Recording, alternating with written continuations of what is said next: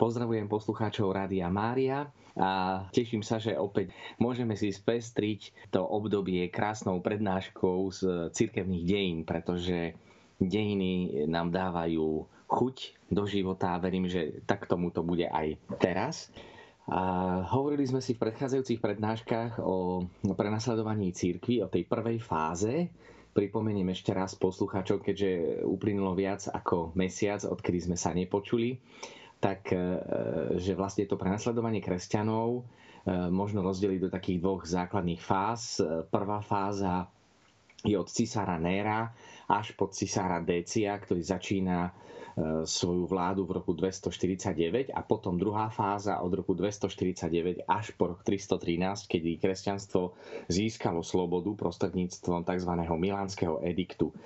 Kým v prvej fáze, o ktorej sme si doposiaľ rozprávali, bolo charakteristické to, že dochádzalo k prenasledovaniu církvy, avšak e, nie na celorížskej úrovni, ale e, legislatíva umožňovala prenasledovanie kresťanov a tvrdý postih, ak sa o to usiloval alebo nejaký miestodržiteľ, alebo konzul, alebo nejaký iný vyšší e, štátny úradník.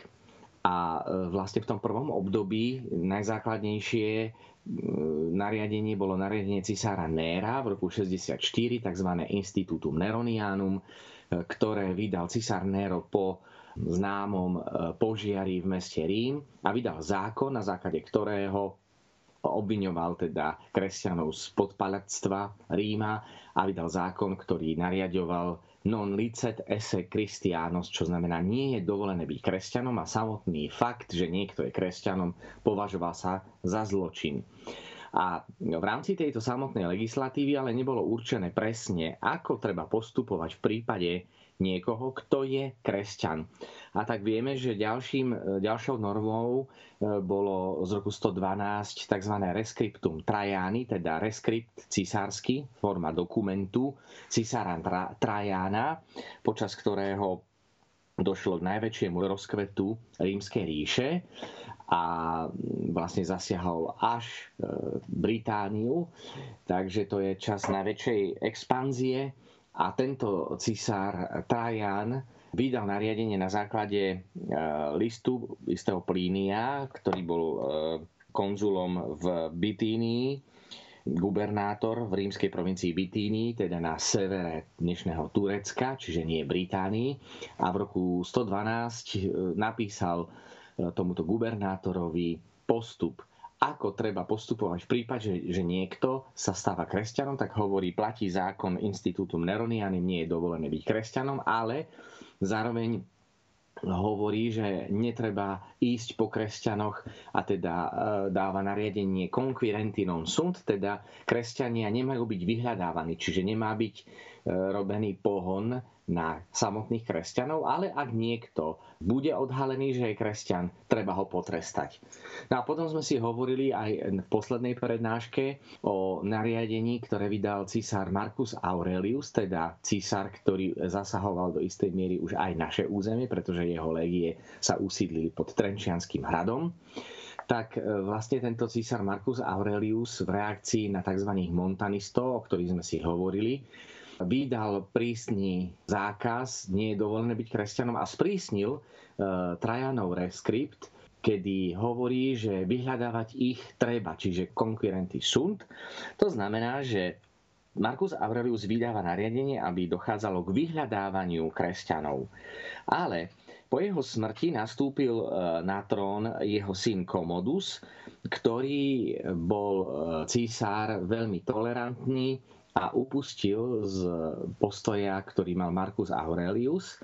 A síce e, hovorí sa, že vlastne začias cisára Komoda dochádza k prvej akoby takej tolerancii. Dokonca niektorí historici hovoria aj o tom, že vydal aj nejaký dokument, ten sa ale nezachoval, aby sme mohli hovoriť, že skutočne došlo k nejakému tolerančnému ediktu. Ale faktom je, že od cisára Komoda, ktorý bol cisárom v rokoch 180 až 192, nedochádza k prenasledovaniu kresťanov a po jeho smrti sa ujmu moci dynastia Severiniovcov, ktorí pochádzali zo Severnej Afriky a neboli až takí veľmi prísni. Čiže to obdobie až po cisára Décia v roku 249 sa nazýva tzv. Severinovský pokoj, Pax Severiniana. A vlastne tento pokoj e, viedol k tomu, že aj kresťania e, začali tak uľavovať z, zo samotného e, postupu striktnej disciplíny, veľmi silných morálnych zásad a hovorili sme si aj naposledy, a tým sme aj skončili, že bol to svätý Cyprián, ktorý e, pôsobil na severe Afriky v Kartágu, e, napísal dielo De Lapsis o úpadkoch a hovorí o tom, že e, církev počas tých až 70, 70 rokov akoby tak zvláštnila. Je zaujímavé, že keď je církev prenasledovaná, vtedy si kresťania možno viac uvedomujú, veľkosť svojho kresťanského poslania, ale ako náhle E, dojde k tomu, že církev nemá nejakého nepriateľa, tak potom dochádza k takému uvoľneniu morálky. A o tom hovorí Cyprian, že Boh podrobil svoju rodinu skúške, aby pozdvihol vieru z úpadku a letargie. A hovorí o tom, že je to sám Boh, ktorý dopustil to kruté prenasledovanie za čas císara Decia, ktorým sa otvára druhá perióda prenasledovania cirkvy, ktorá mala celorížský charakter až do roku 313. Samozrejme, nebolo to nepretržité. Ale je tu prvý prípad cisára, ktorý dá nariadenie prenasledovať kresťanov v celej rímskej ríši. Eh, samotný cisár Decius eh, pochádzal z Panónie, teda z územia dnešného Maďarska a charakteristické e, bolo pre tých, ktorí pochádzali z takej periférie rímskej ríše, že sa snali, snažili byť rímskejší ako rímsky cisári a tak v podstate svoju takú príslušnosť k Rímu mm, prejavovali až takou možno prehnanou snahou o posilnenie autority rímskeho cisára. A naozaj e, za čas e, tohto cisára dochádza k obnoveniu císarskej politiky prostredníctvom e, obnovenia božského kultu cisára, teda toho kultu, ktorý zaviedol cisár Augustus a on v podstate sa vyhlásil za syna bohov a vyžadoval si takú úctu, aká patrí bohom. Čiže um, ten, ktorý sa nazýval ako Restitutor Sacrorum et Libertatis, obnoviteľ kultu pohanského a slobody, bol ten, ktorý sa stával k samotnej, e, samotnému pohanskému náboženstvu ako k instrumentu regni, čiže nástroj moci v rímskej ríše, ale takisto z náboženských dôvodov vychádzal ako ten, ktorý veril, že uctievaním pohanských bohov bude zabezpečená prosperita rímskej ríše. To, čo nastavil cisár Trajan, e, ktorý dosiahol najväčšiu expanziu rímskej ríše, to už žiaľ nedosiahol nejaký iný rímsky cisár, aj keď e, mali takú vysokú metu prekonať samotného Trajana, to sa ale nejakému rímskemu cisárovi nepodarilo. Teda obnovenie náboženského kultu považoval z politického hľadiska ako za kľúčové, a urobil ešte jednu veľmi zaujímavú takú e, legislatívu, e, ktorá súvisela s tým, že rozlišoval medzi náboženstvom a obradom. A e, nevyžadoval len to, aby niekto formálne sa považoval za vyznávača pohanského náboženstva, pričom opäť hovoríme, ak hovoríme o pohanskom náboženstve, hovoríme o politeizme, teda rímska ríša, pohanské náboženstvo neznamenalo, že boli neveriaci, ale pohania boli tí, ktorí uznávali viacerých bohov.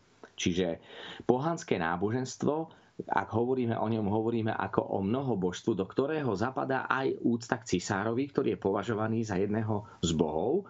A vlastne to pohanské náboženstvo si vyžadovalo aj za čas cisára Rím Décia a zvlášť za jeho pôsobenia, za jeho vlády, nielen formálny príklon ku pohanskému náboženstvu, ale takisto aj vykonávanie obradov. A to v podstate znamenalo pre mnohých kresťanov veľmi vážny konflikt svedomia. Totiž e, císar vyžadoval v celej rímskej ríši, aby okrem e, prijatia pohanského náboženstva vykonali pohanský obrad, ktorý spočíval vo vykonaní kadidlovej obety na uctenie rímskych bohov a cisára. Každý občan rímskej ríše bol nútený predstúpiť pred miestnu komisiu, a tam predviesť úkon obety, tzv. supplikácio ture a víno.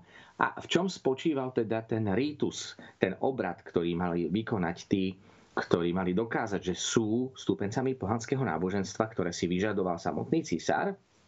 Spočívalo to položiť na oltár e, zrnka olíbana, teda e, kadidla, a priniesť pitnú obetu, Čiže malo sa prijať e, víno obetované pohanským bohom, pričom časť sa z tohto vína vypilo a časť vína sa vylialo na oltár. A potom tretí úkon, ktorý s tým súvisel, bolo, aby ochutnal z obetovaného mesa, teda z mesa obetovaného pohanským bohom. A nielen to, ale císar Decius, aby tento postih voči komukoľvek, kto by odmietol vykonanie pohanského obradu mohol byť zrealizovaný, tak tej miestnej komisii určoval, aby urobila podrobný zápis toho, ako a prebehla obeta pohanským bohom. Na základe toho samotná komisia v jednotlivých mestách vystavovala isté potvrdenia, ktoré sa e, po latinsky nazývali libellus, teda zvitok. Zachovalo sa nám veľké množstvo takýchto zvitkov a tieto zvitky majú presnú formu. To je presný teda popis, kde sa zachytáva. Vždycky je uvedené meno dotyčného človeka, e, kde sa táto komisia uskutočnila, Ehm, dokonca koľko mal rokov, musel by tam aj byť presný popis, ako vyzerá, pretože vezmite si, že niekedy neboli mená a priezviska, ale boli zaužívané len mená a e, hovorilo sa, odkiaľ ten človek pochádzal. Vezmite si, že u nás sa v podstate priezviska začínajú uplatňovať v našom prostredí až za Márie Terezie v 18. storočí a dokonca ani naša miestna šľachta sa nenazývala podľa nejakého priezviska, aj keď ich takto poznávame, Revajovci to boli z Révy pri Martine, Okoličániovci boli z Okoličného pri Liptovskom Mikuláši, alebo Rakociovci boli z Rakovca pri, e, pri Michalovciach na Zemplíne. Takže takéto pomenovania šľachty, Berzeviciovci, ktorí zase boli z Brezovice a z Veľkej Lomnice a mohli by sme hovoriť o ďalšej šľachte. Čiže e, dnes sa vieme identifikovať podľa mena a priezviska aj podľa e, súpisu e, jednotlivých budov. To urobila vlastne Maria Terezia u nás, takže posilnila sa aj kontrola štátu. A vezmeme si, tak vráťme sa nejakých 1500 rokov dozadu keďže vieme, že Maria Terezia žila v roku, bola panovničkou v roku 1780, 1740 až 1780, tak keď císar Decius začal v roku 249, musíme 1500 rokov dozadu. No a práve tí libelisti alebo títo, tí členovia komisie preto potrebovali, aby to bolo skontrolovateľné, urobiť popis aj ako ten dotyčný človek vyzeral, koľko mal rokov, odkiaľ pochádzal a čo vlastne urobil. Takže môžeme si takto, aby ste, milí poslucháči, mali obraz o tom, ako to vlastne vyzeralo, tak vám prečítam jeden taký libelus, jeho preklad do slovenčiny. Takže e, takto znel, znelo to potvrdenie komisii zvolenej na kontrolu obety v dedine Alexandru Nesos. Čiže je tu presný popis, kde o Aureliovi Diogentovi, asi 72-ročnom, jazva pri pravom obočí, to je ten popis, o ktorom hovorím, aby bolo jasné, o koho ide. Mohli tam byť viacerí Aureliovci. Vždy som obetoval Bohom a teraz som za vašej prítomnosti obetoval podľa nariadenia a priniesol som pitnú obetu a jedol som z obetovaného mesa. A prosím vás, aby ste to dole potvrdili. Majte sa dobre. A teraz, ja, Aurelius Diogenes, som podal spis. Ja, Aurelius Syros, som ťa videl obetovať so synom. V prvom roku vlády cisára Cezara Gája Messia Quinta, Trajana Decia, Pia Felixa Augusta 26. júna 250. Takže vidíme, že tento edikt z roku 250, ktorom nariadil povinné obetovanie e, rímským bohom a uznanie cisárskeho kultu, mal až takúto úplne represívnu podobu a vlastne to viedlo k tomu, že e, tí, ktorí to neurobili, boli vystavení väzeniu alebo konfiškácii majetku alebo e, nútené práce. E, ide tu vlastne to pri Deciovi o prelomový postup, pretože ide o prvé prenasledovanie kresťanov, ktoré nebolo sporadické, nebolo založené na svoj vôli nejakého politického predstaviteľa a miestodržiteľa, ale vyžadoval si to císar v celej rímskej ríši, bolo cieľavedome plánované a zamerané, zamerané proti kresťanstvu. Dokonca dá sa povedať, že to, ten boj proti e, Kristovej cirkvi ktorá v tom čase bola ešte jednotná, bol tak veľký, že sa zameriaval v prvom rade dokonca na likvidáciu cirkevnej hierarchie, čiže na likvidáciu biskupov, kňazov, ktorých považoval za ohrozovateľov rímskej ríše. A dokonca vyčítal, že vytvorili si paraštruktúry, ktoré napodobňujú štátnu správu. Potom eh, to bolo naozaj veľmi, veľmi drastické Počas prvej vlny zatýkania, ktoré začalo v decembri už 249, zomrel takto napríklad v Ríme 20. januára 250 e, mučenickou smrťou pápež Fabián. Čiže vidíme, že e, ide tu o zásah do najvyšších pozícií cirkvy, rafinované. Bola to ukrutnosť, akou boli e, miestami popravovaní boli napríklad spálení v nehasenom vápne, e, ťahaní ulicami, zbytí na smrť, ktorá priviedla kresťanov pri pohľade na tieto umlčenia sílu odporovať e, vo veľkých mestách ako Alexandria, Kartágo, Rím či Smyrna podľa otca cirkevných dejín Eusebia Cezareského v jeho dielach Cirkevné dejiny bolo zaregistrované množstvo odpadlíkov nazývaných tzv. lapsisti. Čiže vezmeme si, že tá, ten teror, ktorý šíril cisár Decius voči kresťanom, um, hovorí aj sám svätý Cyprian, zastihol kresťanov nepripravených. Po tých 70 rokoch pokoja zrazu tu dochádza k takýmto veľkým represáliám a to viedlo aj k tomu, že tá korupcia sa prejavila aj navonok v tom, že bolo nie málo kresťanov, ktorí zo strachu, z toho, čo ich čaká, e, snažili sa samotnej situácii vyhnúť. Niektorí to riešili tým, že zvolili formu úteku. Eh, odišli, zutekali niekde na púšť, kde boli nezastihnutelní, eh, kde mohli sa eh, ochrániť pred tým, aby boli vystavení priamo otázke, či budú obetovať Bohom alebo nie. A to je to zaujímavé, že práve niektorí cirkevní historici hovoria, tu vidia počiatok pustovníckého života. Totiž medzi tými mnohými, ktorí tam odchádzali zo slabosti, ten život na púšti a tá samota priviedla niektorých kresťanov k tomu, že zatúžili po takom hĺbšom duchovnom živote. Takto napríklad svätý Pavol Pustovník, ktorý zutekal na púšť, žil v samote nielen počas prenasledovania, ale ostal na tej púšti žiť veľmi intenzívnym duchovným životom.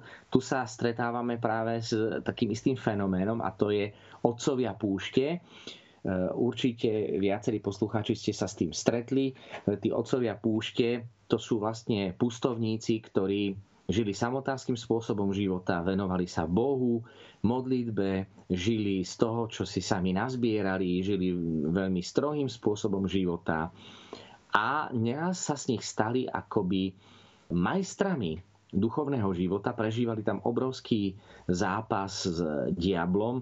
Najkrajšie dielo, ktoré vám môžem aj odporúčať, je dostupné v Slovenčine, je dielo svätého Atanáza a to je život svätého Antona Pustovníka.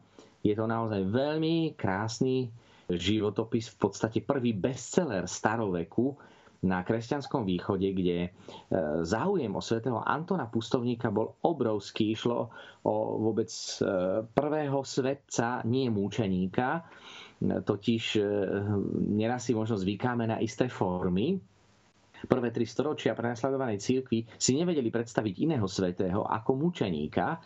A tu už vlastne počas prenasledovanej církvy začas cisára Décia, už krátko pred koncom, pretože si vezmite, že o nejakých 63 rokov, v roku 313, dôjde k získaniu slobody, sa rodí nový model svetosti. Ak by svetcami mali byť len mučeníci, tak prenasledovaním církvy v roku 313, keď skončilo, tak obrali by sme sa o mnohých ďalších svetých. Ale vidíme, že začias z Deciovho prenasledovania tí kresťania, ktorí nemali dostatok síl postaviť sa z očí v oči konaniu predpisov samotného císára, tak e, medzi tými zutekali na púšť. Už sa tu rodí nový model svetca, pustovníka, medzi ktorých patrí svätý Pavol Pustovník alebo potom neskôr svätý Anton, ale napríklad medzi ďalšími nechýbali takí ľudia ako svätý Cyprian sám, e, svätý Gregor Taumaturg, teda svätý Gregor Divotvorca, opisuje to o tom svätý Gregor Nisenský.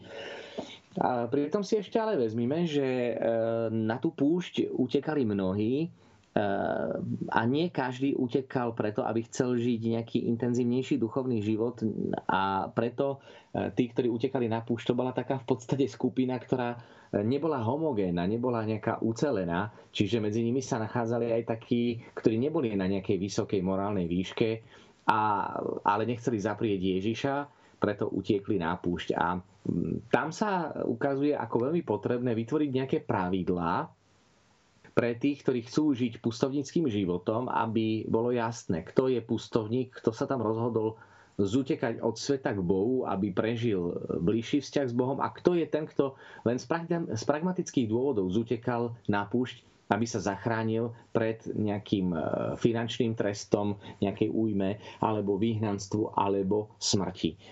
Um, takže to je to naozaj veľmi, veľmi zaujímavé, ako to prenasledovanie cirkvi k tomu vlastne prispelo, že očista církvy ide aj cez ten pustovnický život, tá radikálnosť života, úplného života v odovzdanosti do Božích rúk. Tak, milí poslucháči Radia Mária, ideme ďalej, vrátime sa k tej téme prenasledovania církvy za čias Cisara Décia, ktorým sa otvára nová epocha v prenasledovaní církvy, ktorá má charakter už celorížsky.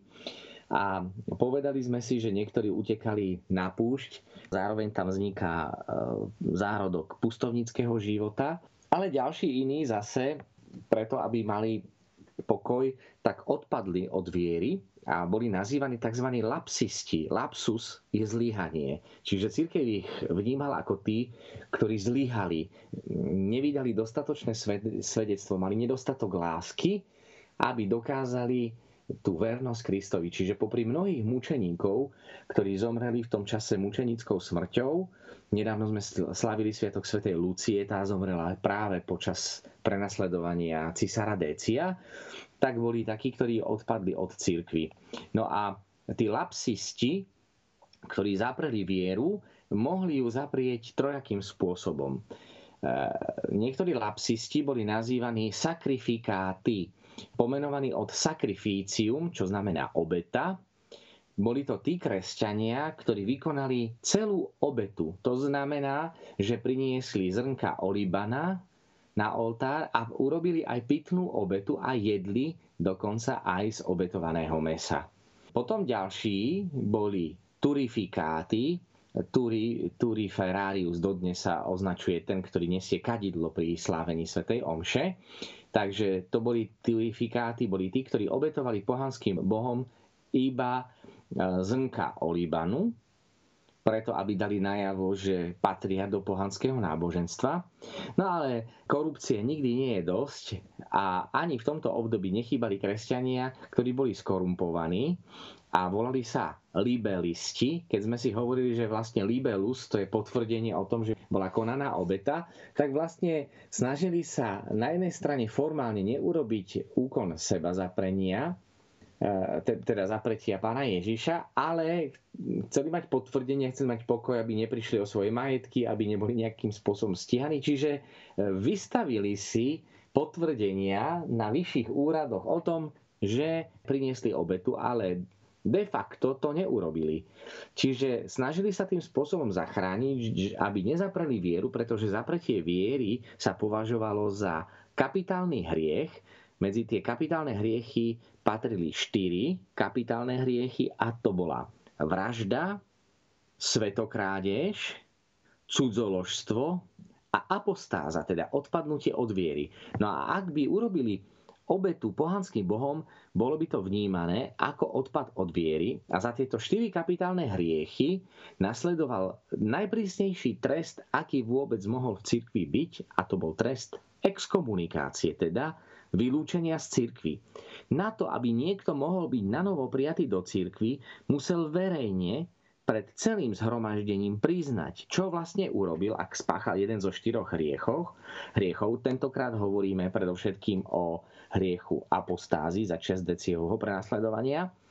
A biskup mu určil pokánie, na základe ktorého potom e, mohol byť nanovo prijatý do církvy po splnení veľmi prísnych opatrení. Mohlo to trvať. E, Samozrejme, to bola rôzna, e, rôzny postup zo strany biskupov, nebol kedysi kódex kanonického práva, ako dnes poznáme, ako ucelený celocirkevný zborník, čiže väčšia váha bola na rozhodnutí jednotlivých biskupov, ktorí si stanovali, stanovovali podmienky, na základe ktorých bolo možné potrestať toho, kto spáchal apostázu, teda odpadníctvo od viery. A mohlo to trvať rok, dva, tri, štyri, dokonca nesmeli sa zúčastňovať na svetých omšiach. Aj pri slávení svetej omše platilo, že na bohoslužbe slova sa mohli zúčastňovať katechumeni, teda tí, ktorí sa pripravovali na krst. A potom po skončení bohoslužby slova museli opustiť bohoslužobný priestor potom e, tí, ktorí boli členovia cirkevného spoločenstva, tak tí sa mohli zúčastňovať na celej svetej omši, e, pričom e, mohli mať aj nejaký trest, že počas celej svetej omše mohli byť, sa zúčastniť ale len po kľačiačky. Bežný postoj počas svetej omše bol postojačky, ale boli aj tzv. plačúci, a to boli vlastne tí, ktorí boli vylúčení z cirkvia, ktorí pred bránou chrámu prosili o znovu prijatie do cirkvi s plačom, aby sa za nich prihovárali, pretože boli vylúčení nielen z príjmania sviatosti, ale aj z účasti na Svetej Omši. Tak prísne a rigorózne boli postoje mm, kresťanov z prvých troch storočí, pričom si nezabudnime ani tú skutočnosť, že v tom čase ešte ani kostoly nestali. Čiže stáli pred domom jednotlivých rímskych kresťanov, e, slobodných občanov a tam plakali a prosili, aby, aby sa za nich modlili. Čiže e, musel dokázať a prejaviť navonok dostatočné pokánie, že chce napraviť svoj život a potom biskup mu dal podmienky, na základe ktorých mohol byť znovu prijatý do cirkvi. Takže tí libelisti, e, to boli teda tí, ktorí vystavili to potvrdenie a mysleli si, že tým sa vyhnú, ale že sa vyhnú tomu trestu, ale tieto lapsusy viedli k tomu, že sám svätý Cyprian, ktorý patril medzi takých radikálnych e, kresťanov, napísal dielo de Lapsis, kde e, hodnotil, že e, ak aj niekto neobetoval pohanským bohom, ale dal si vystaviť potvrdenie o tom, že obetoval bohom, tak vlastne Boha zaprel, pravého Boha zaprel. Čiže prípade sakrifikáty a turifikáty, teda tým, ktorí ukonali celú obetu, aj v prípade tých, ktorí dávali zrnko, bolo jasné, že sa dopustili e, odpadlíctva, ale v prípade tých lapsistov tá interpretácia bola rozmanitá. Napríklad stalo sa to aj terčom sporu a vyvolalo to vo vnútri počas e, tvrdého prenasledovania církvy dokonca aj takú prvú formálnu rozluku vo vnútri cirkvi, ktorú odštartoval pápež Cornelius na rímskej synode v roku 251. Na tejto rímskej synode sa zišlo asi okolo 60 biskupov, teda išlo o synodu už po smrti samotného cisára Decia, teda v 251. už bol mŕtvy a mohla sa táto otázka na novo riešiť. No a v tejto samotnej situácii sa ukázal ako veľmi radikálny istý kňaz Novacián. Bol to konvertita z pohanstva, teda novoobrátenec, ktorý za krátky čas prijal kňazskú vysviacku a ten sa postavil proti pápežovi Korneliovi aj proti tejto rímskej synode z roku 251 a považoval pápeža za nehodnoverného a tým pádom dokonca jeho stúpenci ho vyniesli na post prvého proti pápeža v dejinách círky, takže vezmime si, že možno by sme si to očakávali tak trochu romanticky, že za prenasledovania kresťanov všetci boli jednotní, všetci ťahali za jeden koniec. Nie je to celkom tak, pretože problémy, ktoré vznikli spôsobovali také odlišné postoje kresťanov od tých ideálnych, ktorí hovoria o tom, že kresťan musí byť hodnoverný za akýchkoľvek okolností, od tých, ktorí z pragmatických dôvodov hľadali spôsob, ako prežiť a prispôsobiť sa danej situácii aj na úkor toho ideálneho príkladu, ktorý priniesli so sebou mnohí mučeníci, ktorí pokropili e, rímsku ríšu teda svojou vlastnou krvou ako prejav vrcholnej lásky k Ježišovi, kvôli ktorému radšej si zvolili smrť, ako by mali Ježiša zaprieť. Bolo by to popretie vôbec celého ich jestvovania, e, ak by mali zaprieť samotného Ježiša. Čiže tu vidíme, že aj to prenasledovanie kresťanov zase na druhej strane bolo miestom mnohých obrátení, kedy tí Rímania, keď pozerali tých kresťanov, že zomierajú sú ochotní zdať sa majetku, zomierajú pre vieru, nevedeli si to vôbec predstaviť, pretože to rímske pohanské náboženstvo bolo veľmi formálne. Čiže áno, chodili na bohoslužby, stávali sa chrámy pohanským bohom, náboženstvo bolo vyžadované aj samotným rímským právom, ale pristupovali k tomu veľmi ľahostajne a veľmi formálne.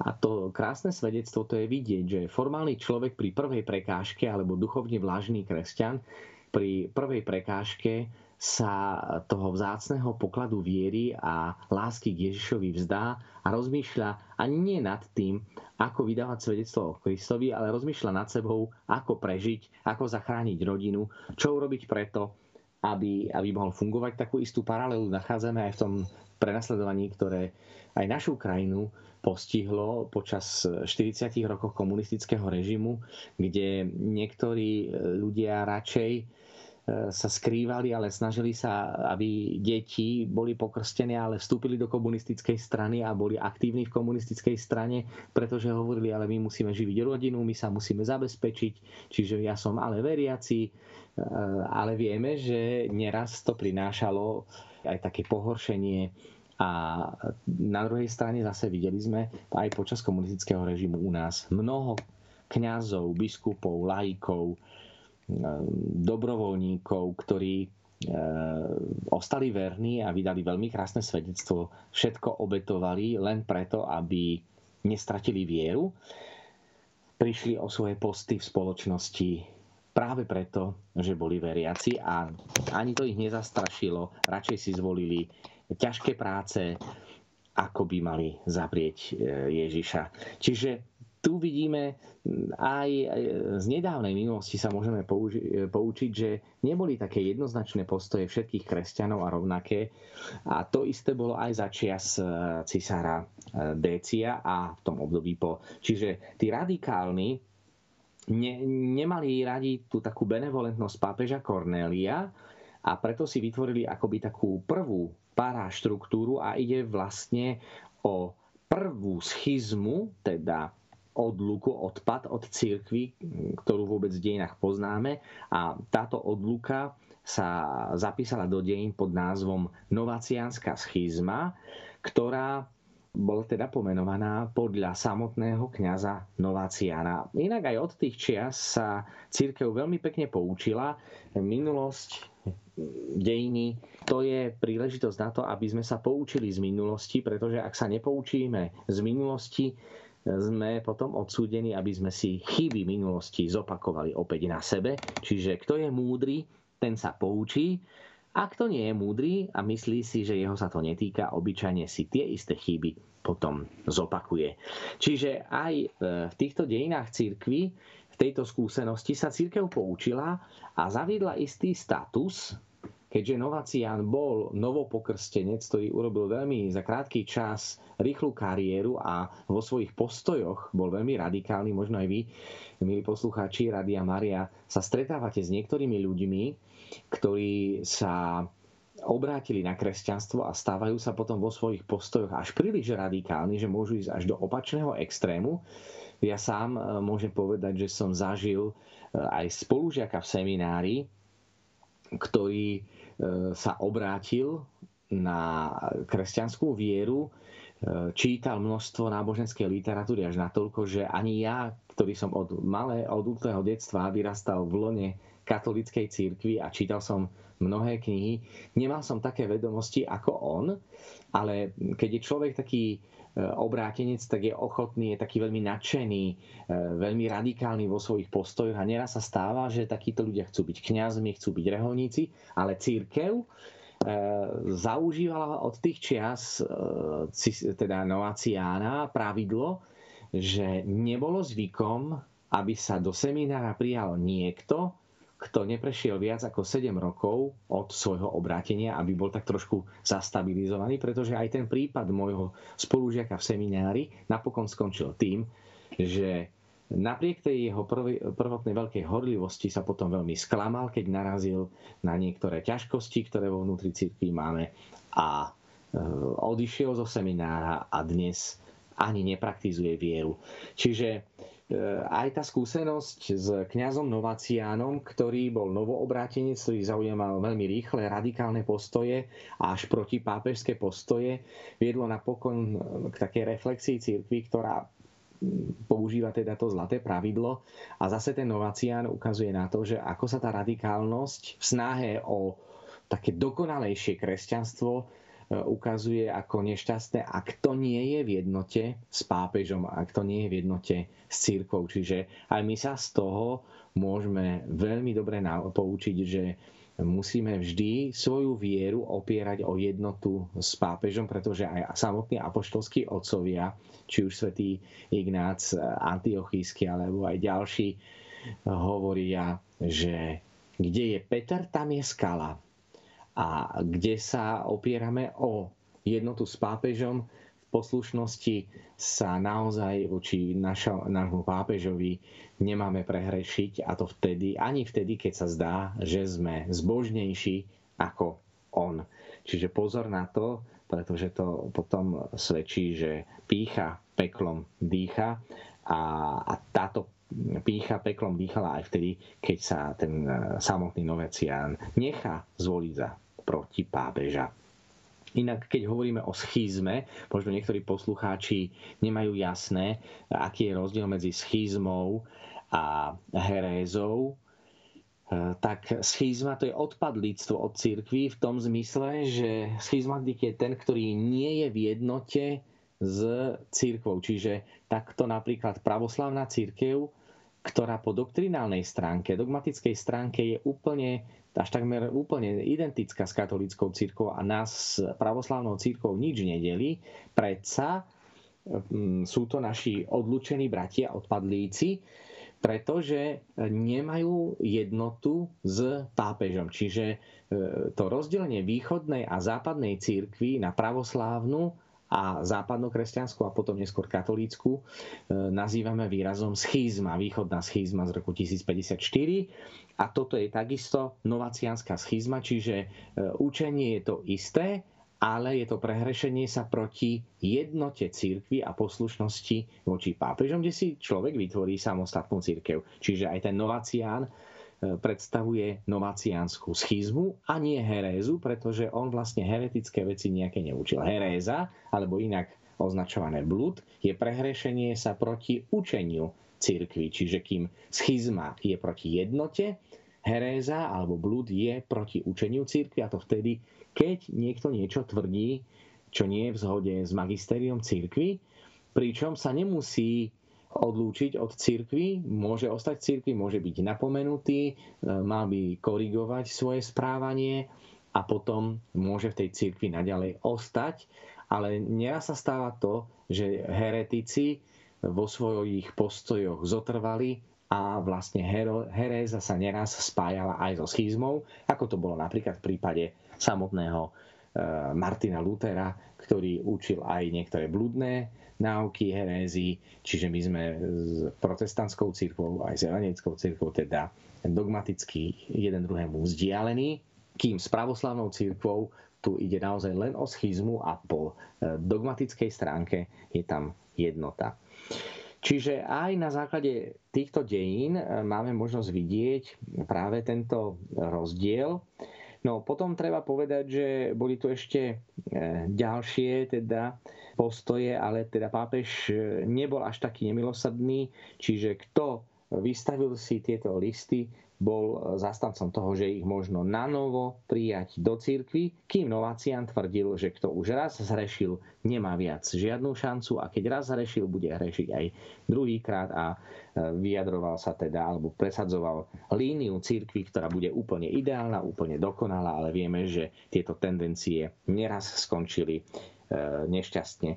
Potom e, po smrti samotného Décie nastúpil na trón Galus, ktorý neprenasledoval explicitne církev, ale z obáv o šírenie moru v rímskej ríše nariadil všetkým obyvateľom obetovať bohu Apolónovi, bohovi slnka, na odvrátenie moru.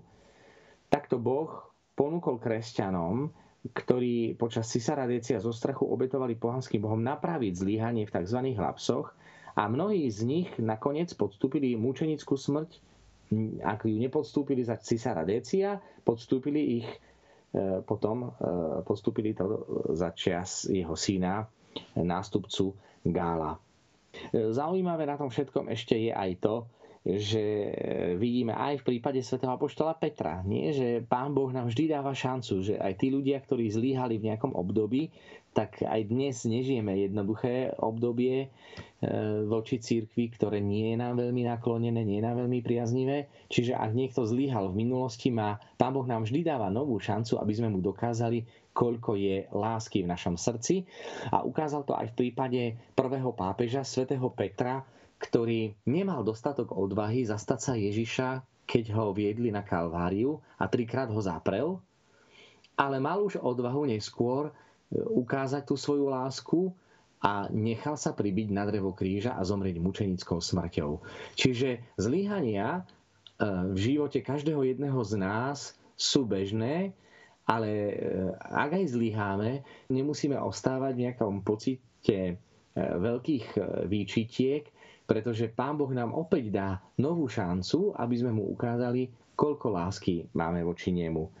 Potom začias Cisara Decia zase nastúpil na e, cisársky trón Publius Licinius Valerianus, známy skôr pod menom Cisár Valerian.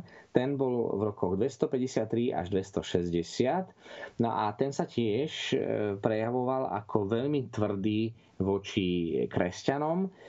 Spočiatku e, neprejavoval nejaký veľký záujem voči prenasledovaniu kresťanov, ale po štvrtom roku vlády, po tom, čo vojensky upevnil hranice rímskej ríše, obrátil sa proti kresťanom.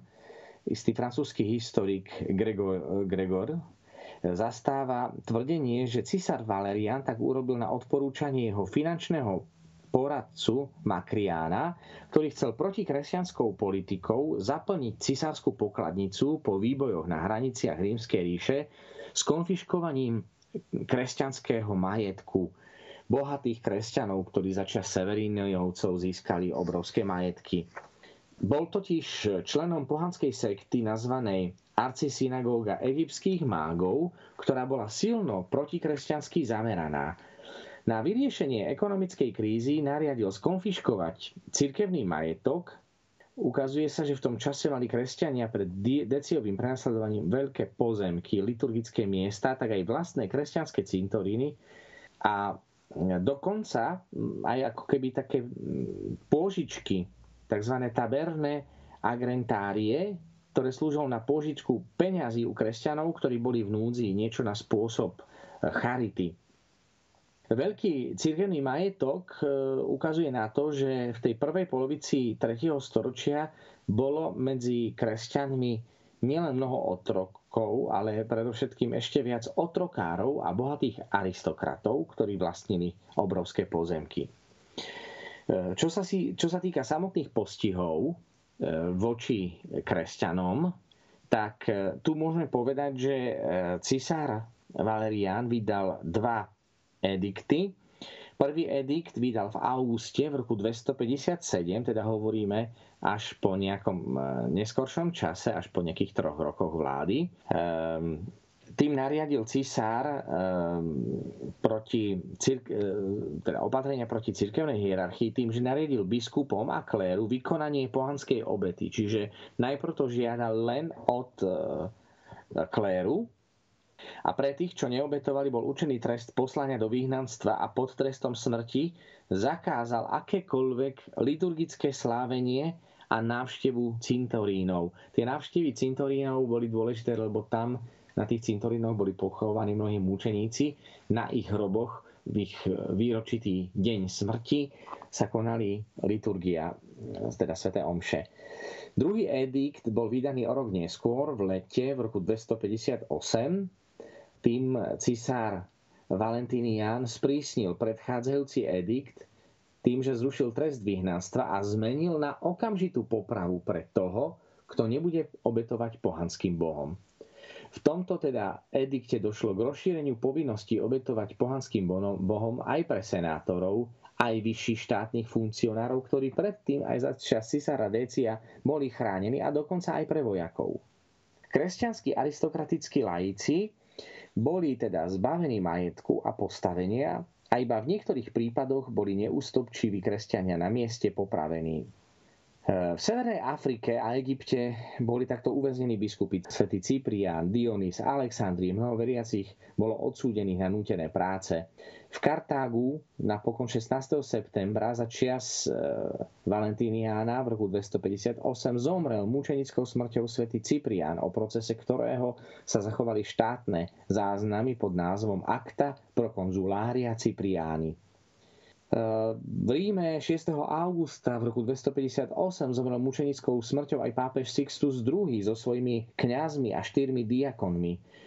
V ten istý deň zabili na inom mieste v Ríme ďalších dvoch rímskych diakonov, Felicissima a Agapita. O 4 dní neskôr bol popravený jeden zo siedmých rímskych diakonov, samotný svätý Vavrinec, ktorý podľa legendy aby odovzdal cisárovi e, svoje cirkevné majetky, povedal im, aby mu dali trošku čas a že donesie všetky majetky, ktoré má církev v Ríme e, a priviedol so sebou e, chudobných ľudí a hovoria, toto sú naši, toto je naše najväčšie bohatstvo, ktoré máme, tak tým samozrejme o to viac vyprovokoval cisára Valentíniana k tomu, aby ho nechal smažiť na rošte a e, preto neskôr v stredoveku svätý Vavrinec, ktorý je hlavným patronom mesta Rím, e, jemu je zasvetené množstvo kostolov v Ríme. Najslavnejší je za hradbami, kde možno niektorí pútnici boli, ale veľmi vrelo vám to odporúčam. Pri hlavnom, e, nachádza sa pri hlavnom rímskom cintoríne. Takže za týchto čias zomierajú takíto veľkí, veľkí svetci Dokonca počas tohto prenasledovania došlo k vyvraždeniu hierarchie v Ríme a trval až rok, kým si rímska církev po smrti pápeža Sixta II. zvolila za nového pápeža Dionýzia. Čiže naozaj to bolo veľmi kruté prenasledovanie. Ukončenie prenasledovania nastalo podobne aj za, ako za čas cisára Decia smrťou cisára Valeriána, keď sa v roku 260 dostal po poľnom ťažení do rúk Peržanov, ktorí s ním e, zaobchádzali ako s otrokom a popravili ho. Neskôr e, aj samotný autor Lactantius píše jedno dielo Persecutio Christianorum, čiže o prenasledovaní kresťanov a píše, že tí, ktorí najviac prenasledovali kresťanov, skončili neraz v nemilosti a neraz násilnou smrťou. Ako začias Décia aj v prípade cisára Valeriána po jeho smrti nastúpil na cisársky trón jeho syn Publius Licinus Gallienus, ktorý edikty cisára Valeriana namerané proti kresťanom odvolal. Dokonca u neho môžeme povedať, že v roku 260 vydal prvý edikt, kedy bola dovolená sloboda kultu kresťanom, ale o tom sa až tak veľmi nehovorí. Ešte predtým, ako cisár Konštantín v roku 313 vydal ten samotný milánsky edikt, ale tu treba si uvedomiť, že e, Galienus bol cisárom iba 8 rokov v roku 260 a 268, čiže aj po jeho smrti zase sa obnovilo prenasledovanie a v podstate až za cisára Konštantína možno hovoriť, že je to obdobie, kedy tá církev nebola až tak prenasledovaná, ale to už sa blížime k záveru a v najbližšej prednáške si ešte povieme o poslednom prenasledovaní kresťanov, e, krátko pred tým, ako došlo k oslobodeniu a zrušeniu zákona cisára Néra, Institutum Neronianum z roku 64 a to je cisár Dioklecian, ale to už budeme hovoriť na budúce.